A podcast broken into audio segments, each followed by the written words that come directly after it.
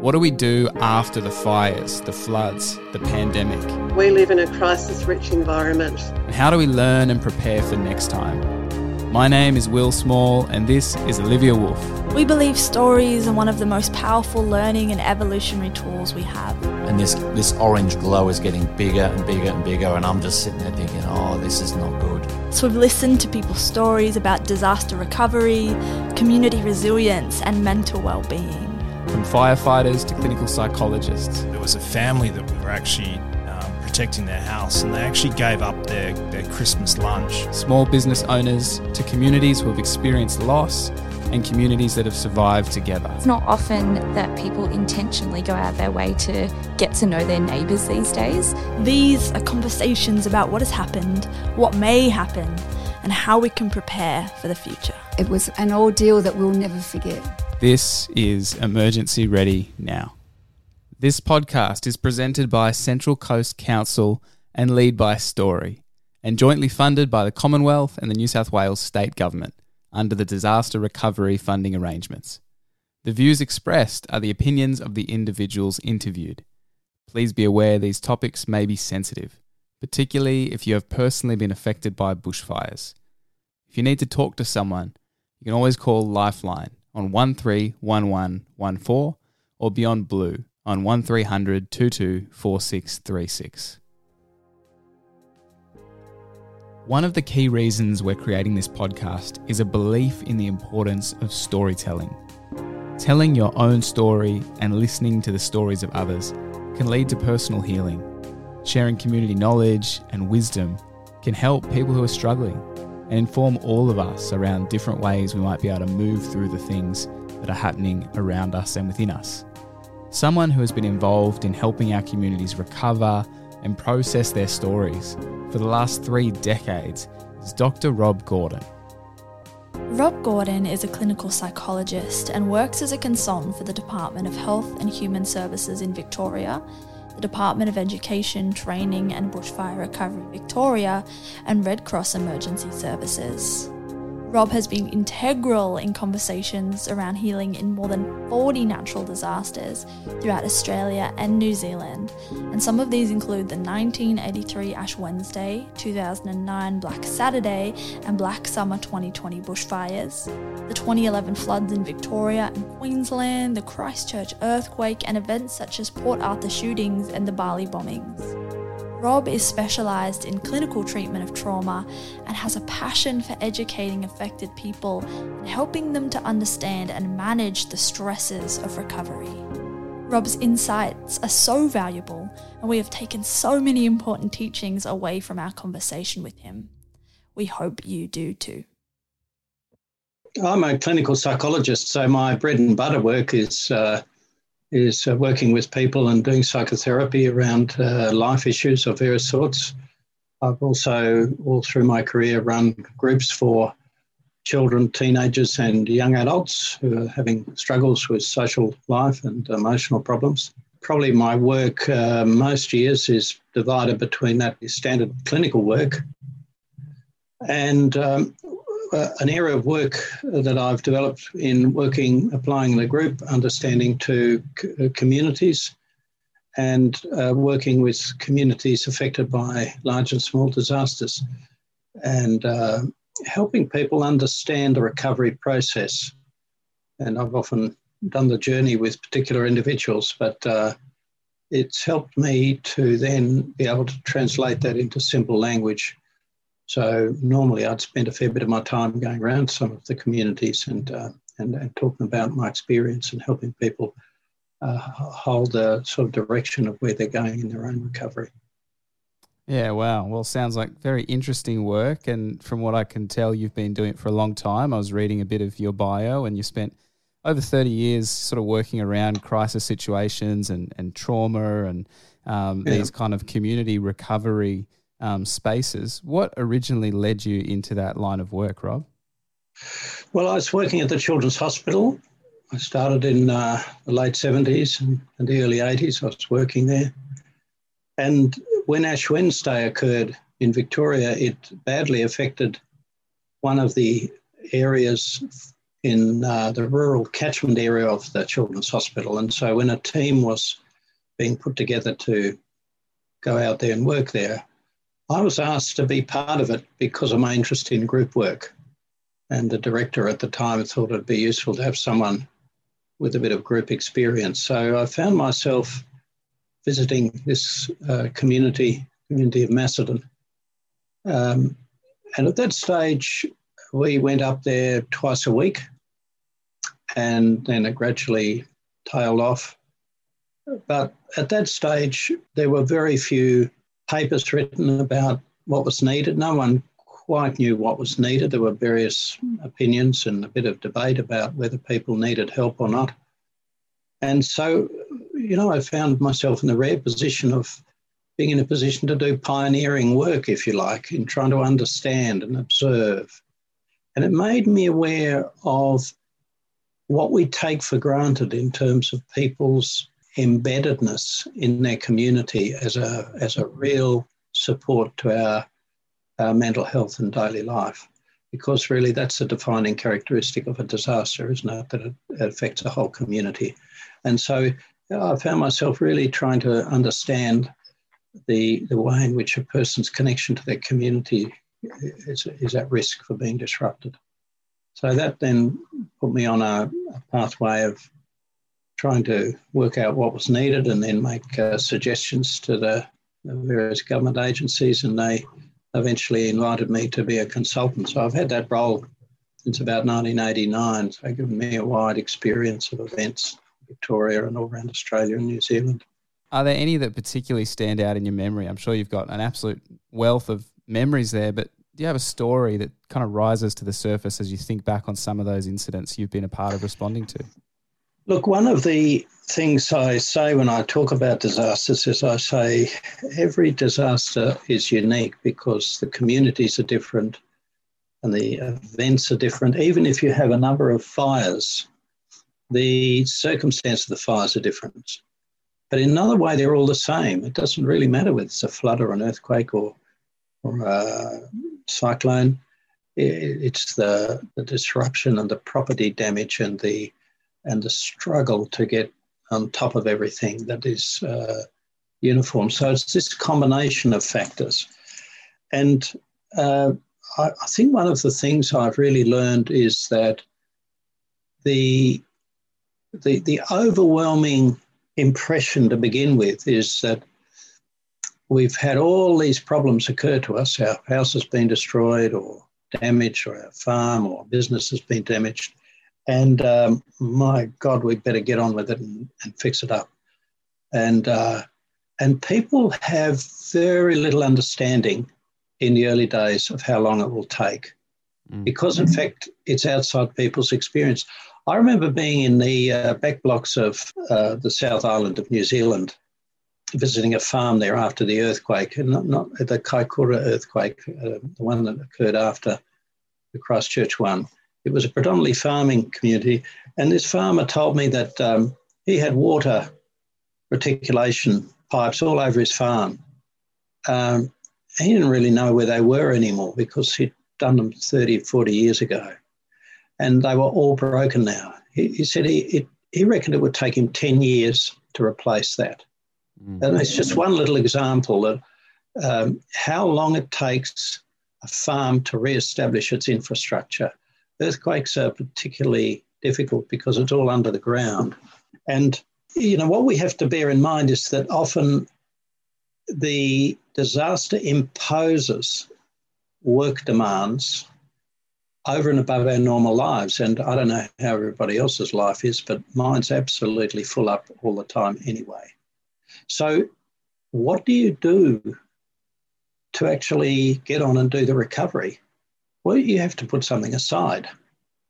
And then the real cunning question is what how do I balance what do I put aside and and how fast do I do it? How much do I put it aside? And so you get uh, this sort of initial reaction of, oh my God, head down, bum up, and go like mad.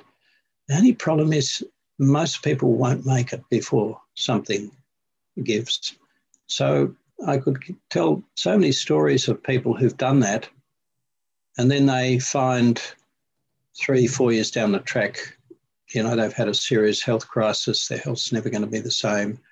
Uh, maybe their relationship's broken down. They're no longer close to their kids. They've lost interest in their career. And, you know, there are, these are really big losses. They're not uh, predominantly not mental illness losses. They're what I call degraded quality of life. Life just isn't as good ever again. And um, I think this is the big thing to be aware of. Getting into the second year, which is the long, hard slog, um, it's inevitable that it'll be slow. Mm. And so, how do we treat it as a marathon? You know, the people that win the marathon are the people that start off at a speed that they can maintain right through the, to the end. Most people haven't had experience of disaster, so I don't know what to expect. So I tell them these stories. And uh, um, if you read stories of disasters, as I've done for many years, um, people will often talk about the first disaster when the natural event occurs. And the, the second disaster comes from this degraded quality of life. That's um, preventable. Mm. And I think of, uh, I was out in um, one of the rural areas of Victoria after a bad flood, a flash flood that did quite a lot of damage. And it was quite traumatic, actually. There were some people who thought they'd lose their lives. I was out there in this little tin shed by the local oval uh, in the evening and giving this talk about floods. And I gave my usual sort of introduction at a children's hospital working in the Macedon area. And afterwards, a man came up to me and he said, Oh, so you worked at Macedon. We lost our house in the Macedon fire. And as a result of that, we decided to think about what we were going to do with our lives. I was working in town commuting, and we really made a, a, a sort of a, a big review of our lives. And we decided to come out here and really made a strategic decision about how they wanted the second half of their life to be, so that for them, the disaster was a really important turning point where they actually had this disruption and they could choose. Um, and I think the more people can use a disaster as a decision point rather than just trying to, without thinking, replace everything they lost, but to ask the question is that what I want? Of course, for farmers, who are often the bulk of people affected by fires, you know, they've, they've got a whole enterprise. They just really need to get it going. Uh, so these are resilient people who can get into a hole. And that's what I've learned that um, just telling your story to your neighbours and to your friends and to anyone who will listen is really the first step. Sometimes it's useful to have a professional who will be able to analyse a bit and help you get hold of things. Um, but, you know, there, there, are many people who look back many 10, 15, 20 years later and say, uh, actually some really good things have come out of it. So that's what we need to be looking for at this point. Yeah, there's a number of really great great insights in what you just shared. You know, the idea of going slow, as well as the fact that we are multifaceted beings, and it's yes. it's all of these crises can be very interconnected. Our personal lives, uh, the infrastructure around us, they don't kind of exist in isolation. They're interconnected. One of the things that is inevitably going to come up in any conversation around disaster recovery and resilience is the idea of trauma. So I would just love to hear from you as a clinical psychologist, just a couple sentences on what we mean when we talk about trauma. Yes, it's been uh, much more readily used, and I think it's trivialized. Any bad experience is called a trauma. And I don't think that's right. If you take the word it comes from the Greek word meaning wound, injury, or damage. And in medicine, trauma medicine is the medical care of externally caused injuries. You know, you run over by a bus as opposed to having diabetes or a heart attack. An externally caused injury that damages. Now, I think a psychological trauma is, is a term we should use for an experience that is sufficiently intense as to damage uh, the mental process by which we integrate things into our memory to become part of our past and thereby tell us who we are. That's the healthy process. It's I call it uh, like a process of digestion. You know, like where food is digested into our body and makes us what we are. With trauma, what you get is an event that damages the digestive integrative process, and I can't process it. So every time something reminds me, of the whole experience comes back as raw and fresh as it was, and I feel distressed and angry and upset and frightened. And I just need to shut it down and get away with it or drink too much or do something to block it out. And this is what then starts a cycle of intrusive re experiencing rather than remembering that I had a bad experience in the past. And so this is a process I've studied carefully. And this is where I think a lot of people who have good community connections use their social systems and community networks as their stomach. That's where they do the digestion. We don't do it all in the privacy of our own head. You know, we can do a bit of it, but not all. We do it in the network where we share our experiences. So people who uh, feel comfortable communicating, have got a good network, have got a good stomach and they can process a lot of stuff. And people who are more isolated, who perhaps find it hard to put things into words and so on, they find it harder. They have to just put it away. And we can all put stuff away without doing anything about it. But if there's too much there, and then we have another big event, we've got nowhere to put it. And so that's when, you know, it starts going round and round in our head. So uh, I think the, the, the, the key signals about trauma are this experience returns with all its emotional disturbance. Um, the, the, second one is that uh, I alternate between it's all back there again and then I shut it down. Then I usually shut a lot more down and I feel empty and things don't feel very meaningful and I'm just going on automatic. Um, or I uh, just feel in a constant state of uneasiness and agitation and ready and waiting to see what happens.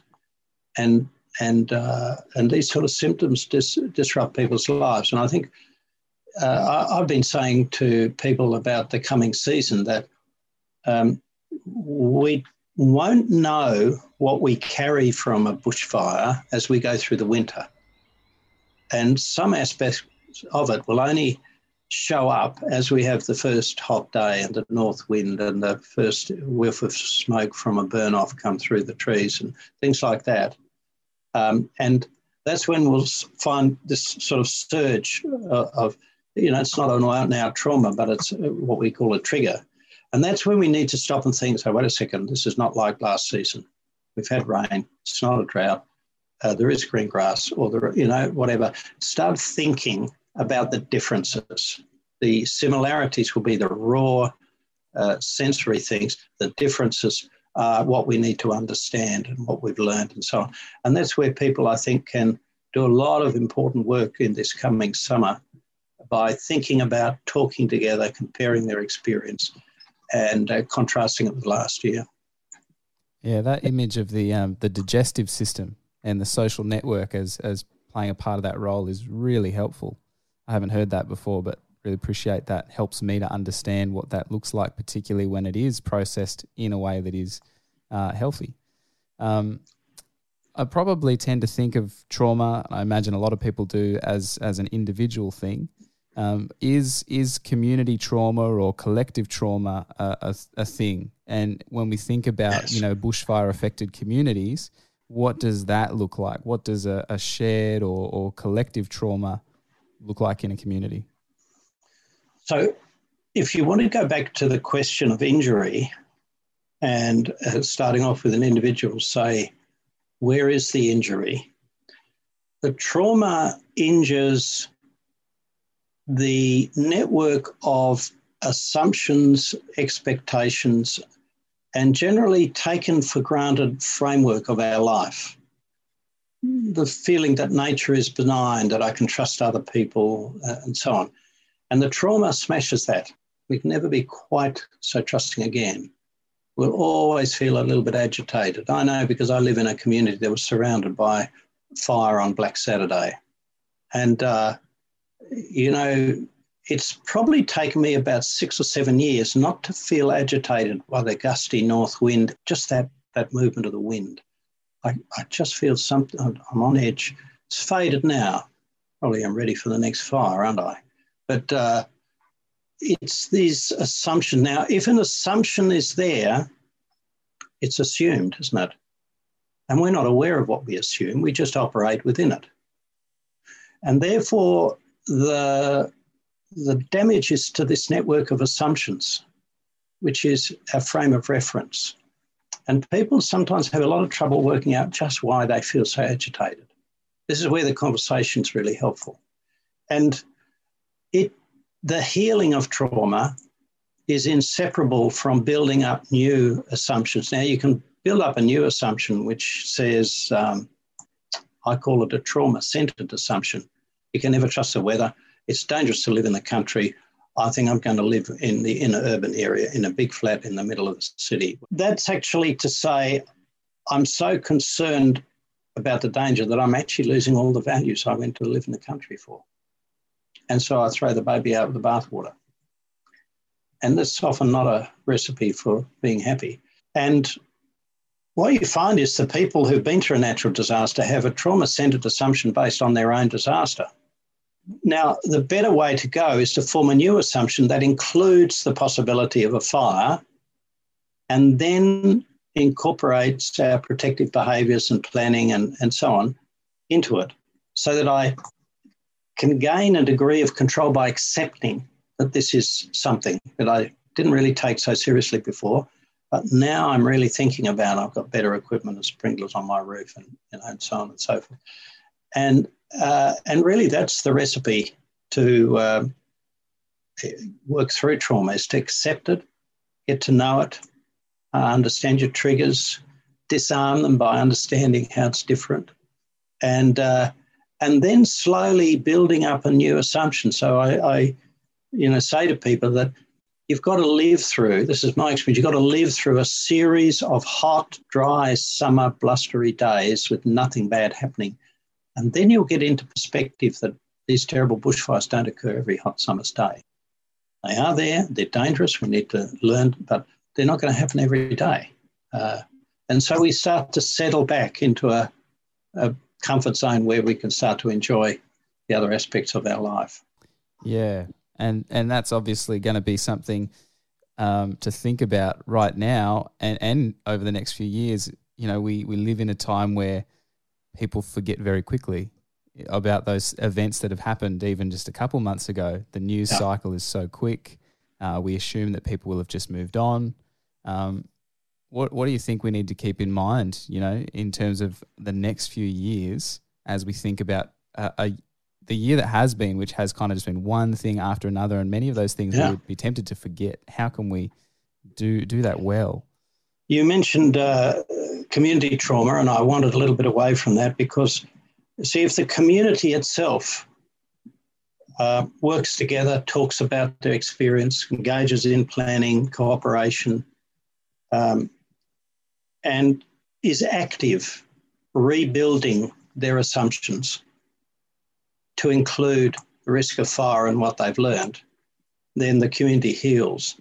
But communities can end up being damaged um, because what we often see is the fire event never affects everyone the same. It's been shown in big studies in the United States that people who live in disaster affected communities but whose property is not damaged take twice as long to recapture their positive feelings as the people who have damage. Because I think they start to get some positive feelings as they start to see the uh, recovery taking place. But the other people don't have anything to be replaced. They're just living in, say, a beautiful environment where all the bush has been destroyed and the animals. Mm. Uh, and nothing's going to change that in a, in a hurry. And, um, and so and what we see is the, the occurrence of negative feelings is not sort of on a balance with uh, positive feelings. That in healthy people, when they've got increased bad feelings, they actually increase their good feelings and they do things together. This is a problem with COVID because we can't meet together. So our capacity to generate positive feelings to compensate is reduced. Um, and so uh, it, it, takes time. And these studies show that there's no direct correlation between how profoundly people feel their lives are affected and how badly they were physically damaged. You can have a person who um, evacuates early, never feels at risk, loses their house, but they were well insured. It's upsetting. It's very upsetting.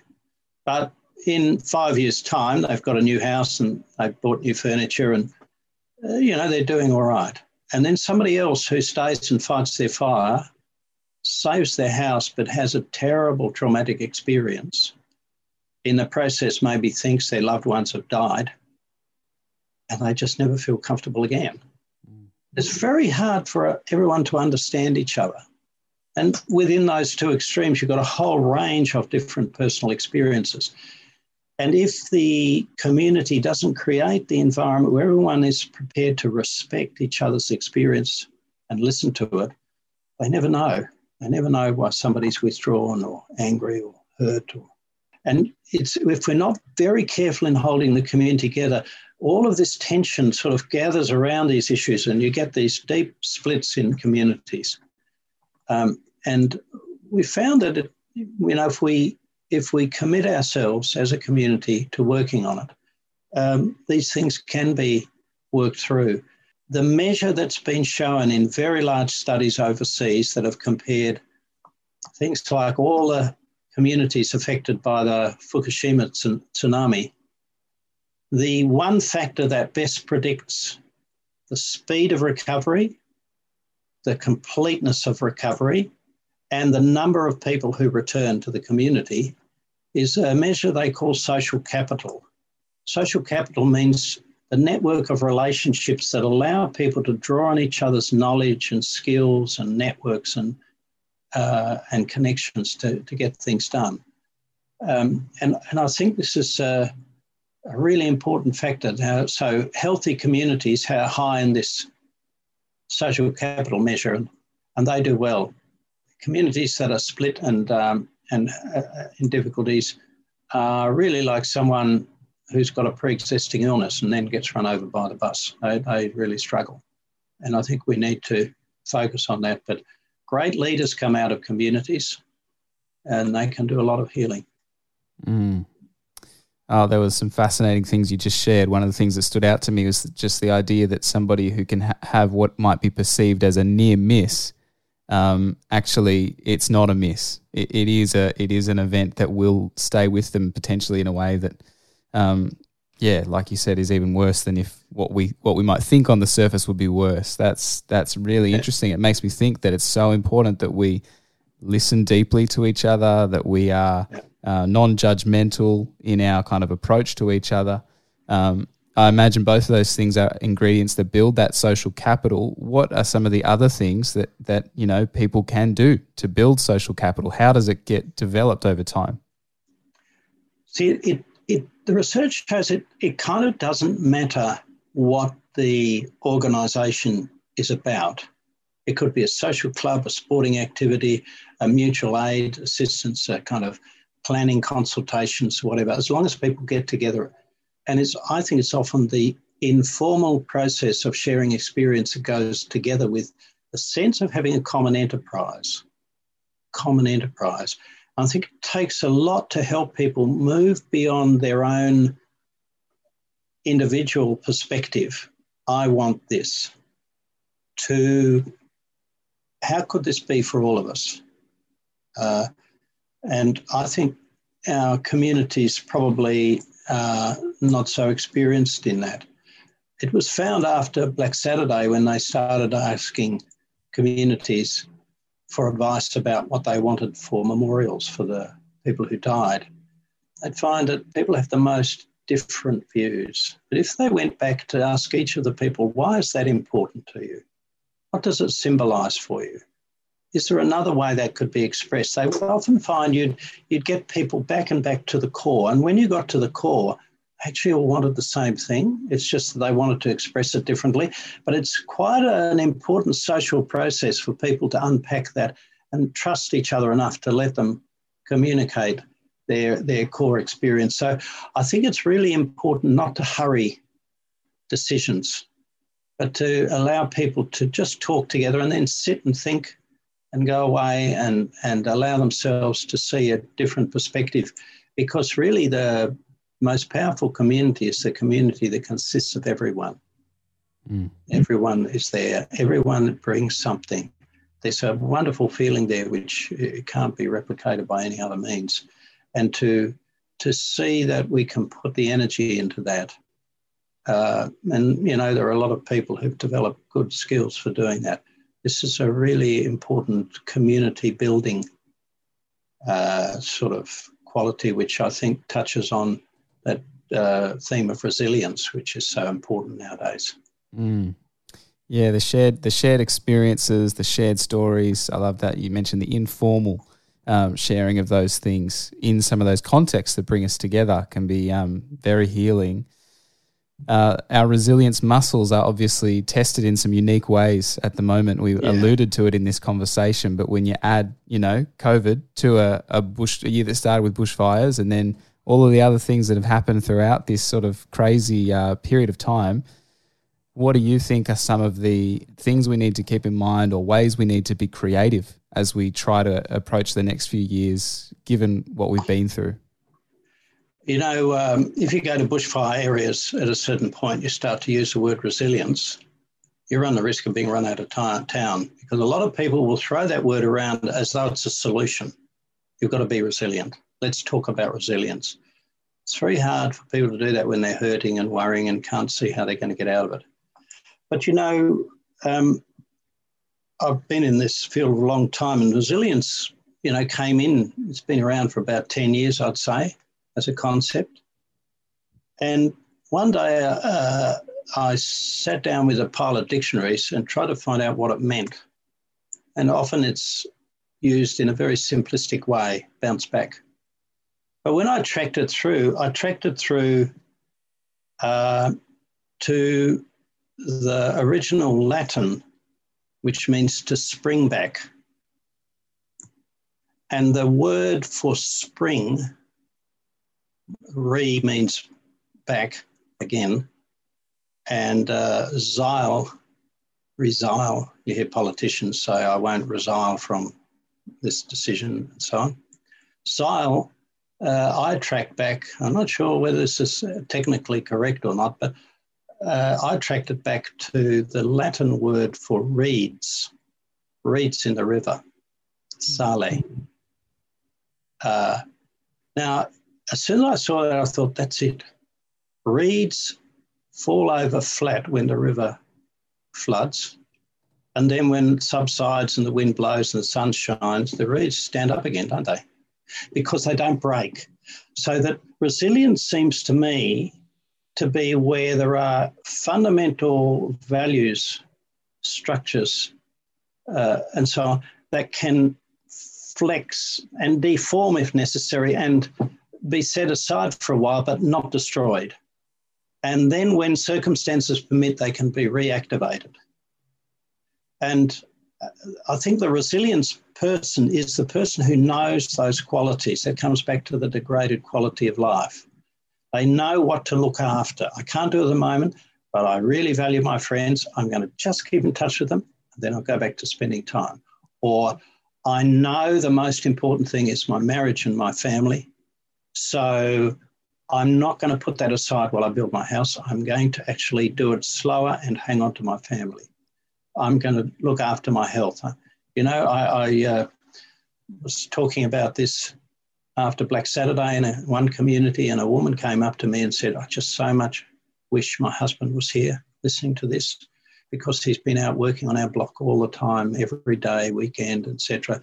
And I'm so frightened that he's, he looks unwell. I'm so frightened he's going to have a heart attack and die because that's exactly what happened to my father in the, after the 1939 fires. He worked like mad, got the house built, and then died of a heart attack after one year. And of course, that's no good to anyone. And so it's it's this hanging on to these values that is the most uh, crucial thing. But I think we need to keep our eye on what makes life valuable and meaningful, and uh, that you did in a routine way before. And am I still doing it here in the second year? And if not, what am I doing instead?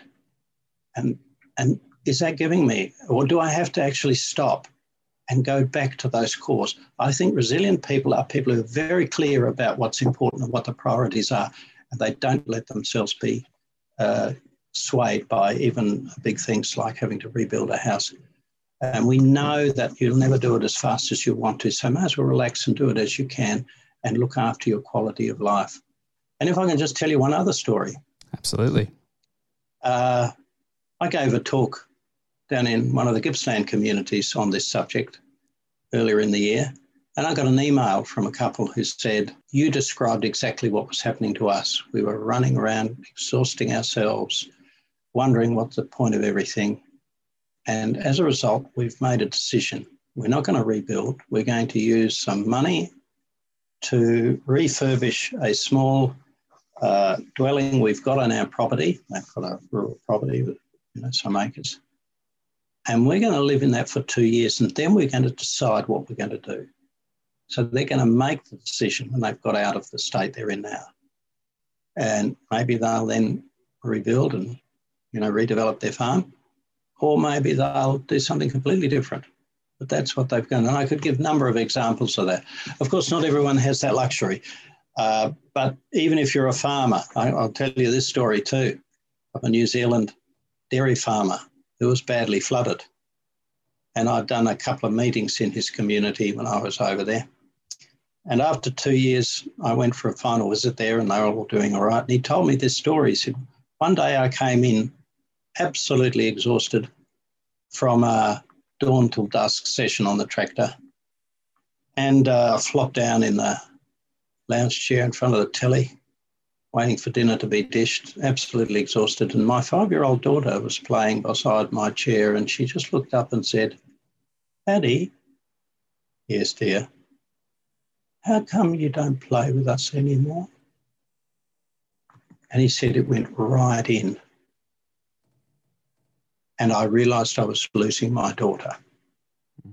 So uh, that night after dinner, I talked to my wife. We made a plan to go to the beach for two weeks as soon as we could organise it. And this is a resilient farmer because he knows what's important. Now, you could imagine if he didn't have that presence of mind, he turns around snaps at her, Well, what do you think I'm doing? We've had a flood. Don't you realise I've got to get the place going? And she would actually just think, Oh, okay, I thought daddies played with their daughters, but apparently not. Mm. And perhaps never ask him again because she's she loves her dad. She doesn't want to be annoying, you know. So these are the what I call the degraded quality. These little shifts that occur without anyone realizing, and then, like the woman who told me seven years after Ash Wednesday that she and her husband were still together, but they were just good friends. You know, that's a real loss, isn't it?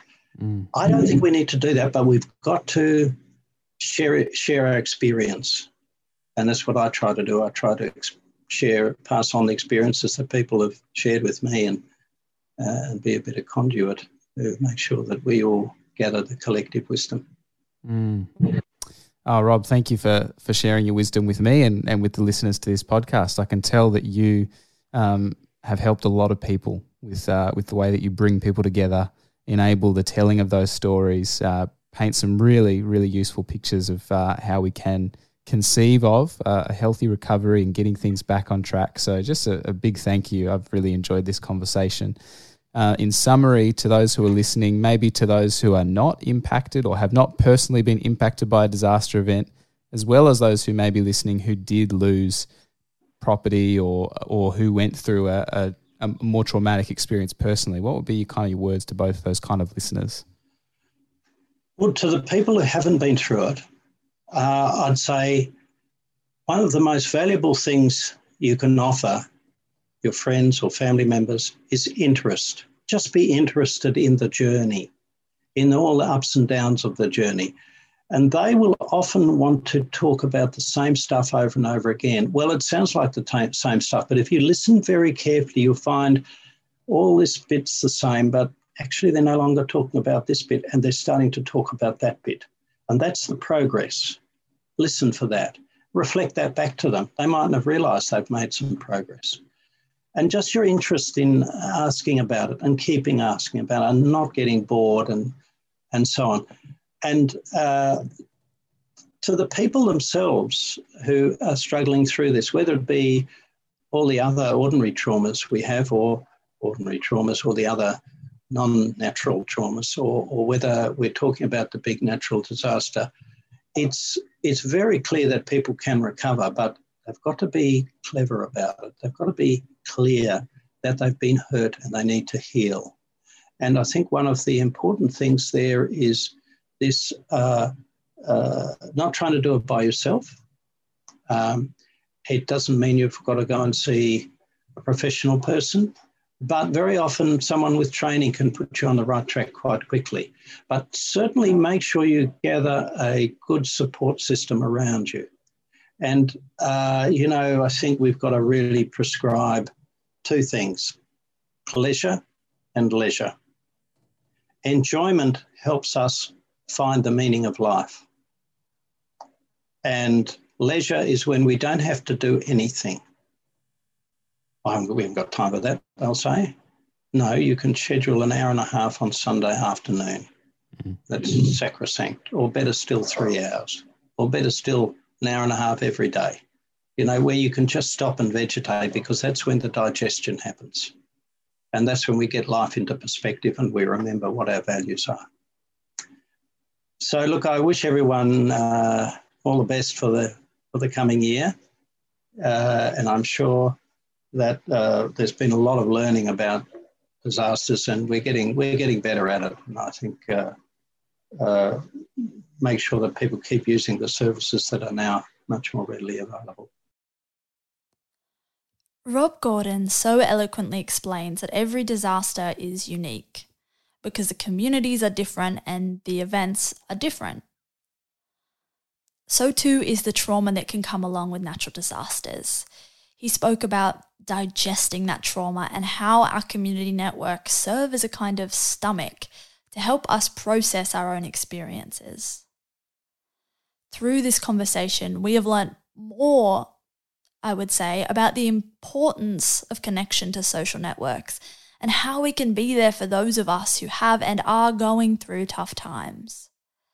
Something I took away from this conversation was that the telling of your story can be a healing process, and that we must, as Rob put it so beautifully, keep an eye on what is valuable and meaningful and focus on that.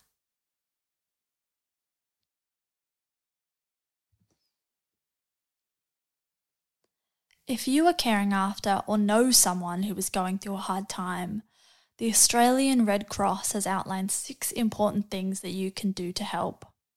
These include spending time with the stressed person without judging or demanding, offering support and a listening ear, helping with practical tasks and chores, giving them time, space, and patience and not trying to talk them out of their reactions. Try to avoid saying things like, you're lucky it wasn't worse, or pull yourself together.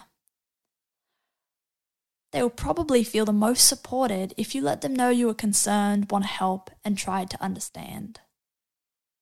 And finally, let people talk. This is the best way for them to calm down and start thinking.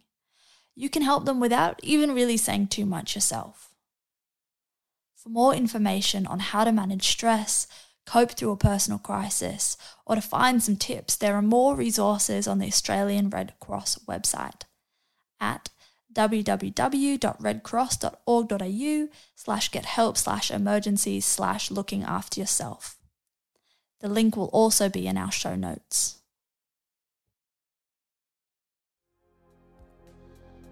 What stood out to you from this conversation? One of the key themes of Emergency Ready Now is community connectedness. So, If this episode was useful for you, we encourage you to share it with someone and have a conversation about it. You can also help more people find this by giving it a rating and review on Apple Podcast or sharing it through your social media. Make sure you hit subscribe so you can listen to next week's episode as soon as it's released. Until then, let's take care of each other and continue to become emergency ready now.